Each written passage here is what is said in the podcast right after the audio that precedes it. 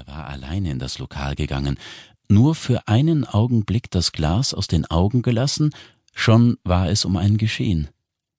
War immer wieder überall zu lesen, dass vor allem junge Mädchen so gefügig gemacht wurden. In seinen Schläfen hämmerten die Schmerzen im Takt seines Herzschlags.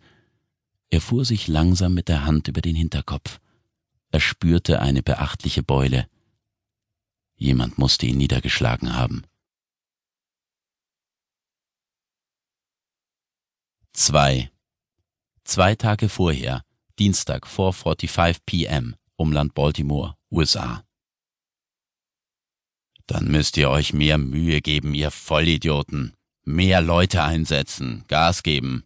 Darin seid ihr Deutschen doch seit jeher gut. Der Ex-Banker und heutige Kongressabgeordnete Arthur Smith stand aufrecht im Homeoffice seines großzügigen Anwesens in der Nähe von Baltimore.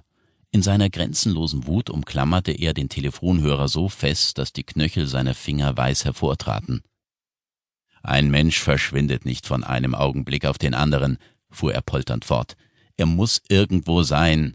Spätestens heute Abend will ich Ergebnisse, Siebert. Sonst werden Sie mich von einer Seite kennenlernen, die Sie lieber nicht kennen wollen.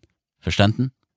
Verstanden, Mr. Snow, obwohl Ihr beleidigender Tonfall schon auch immer wieder gewöhnungsbedürftig ist.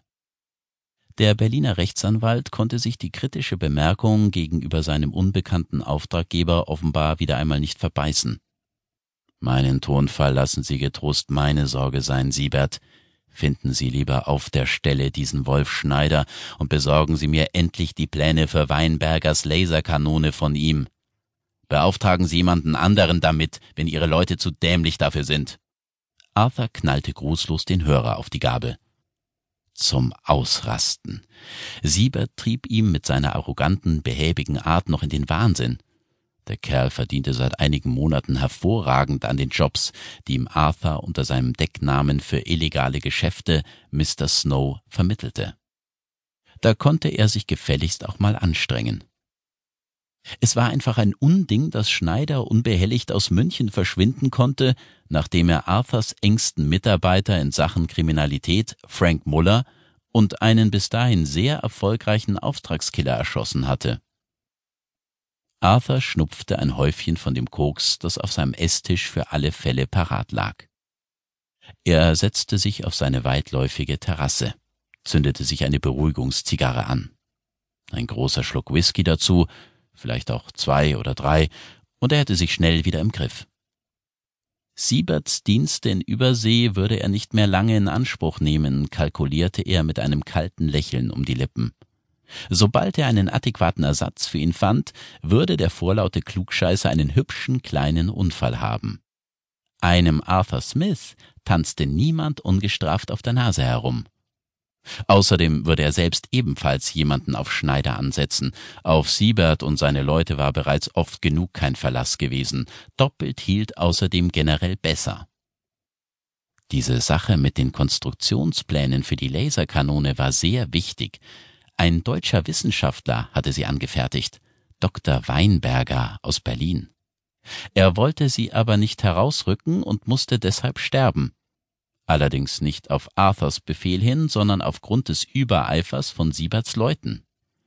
Sie wollten den Kerl zu seinem Glück zwingen. Vollidioten. Machten die Sache so nur komplizierter.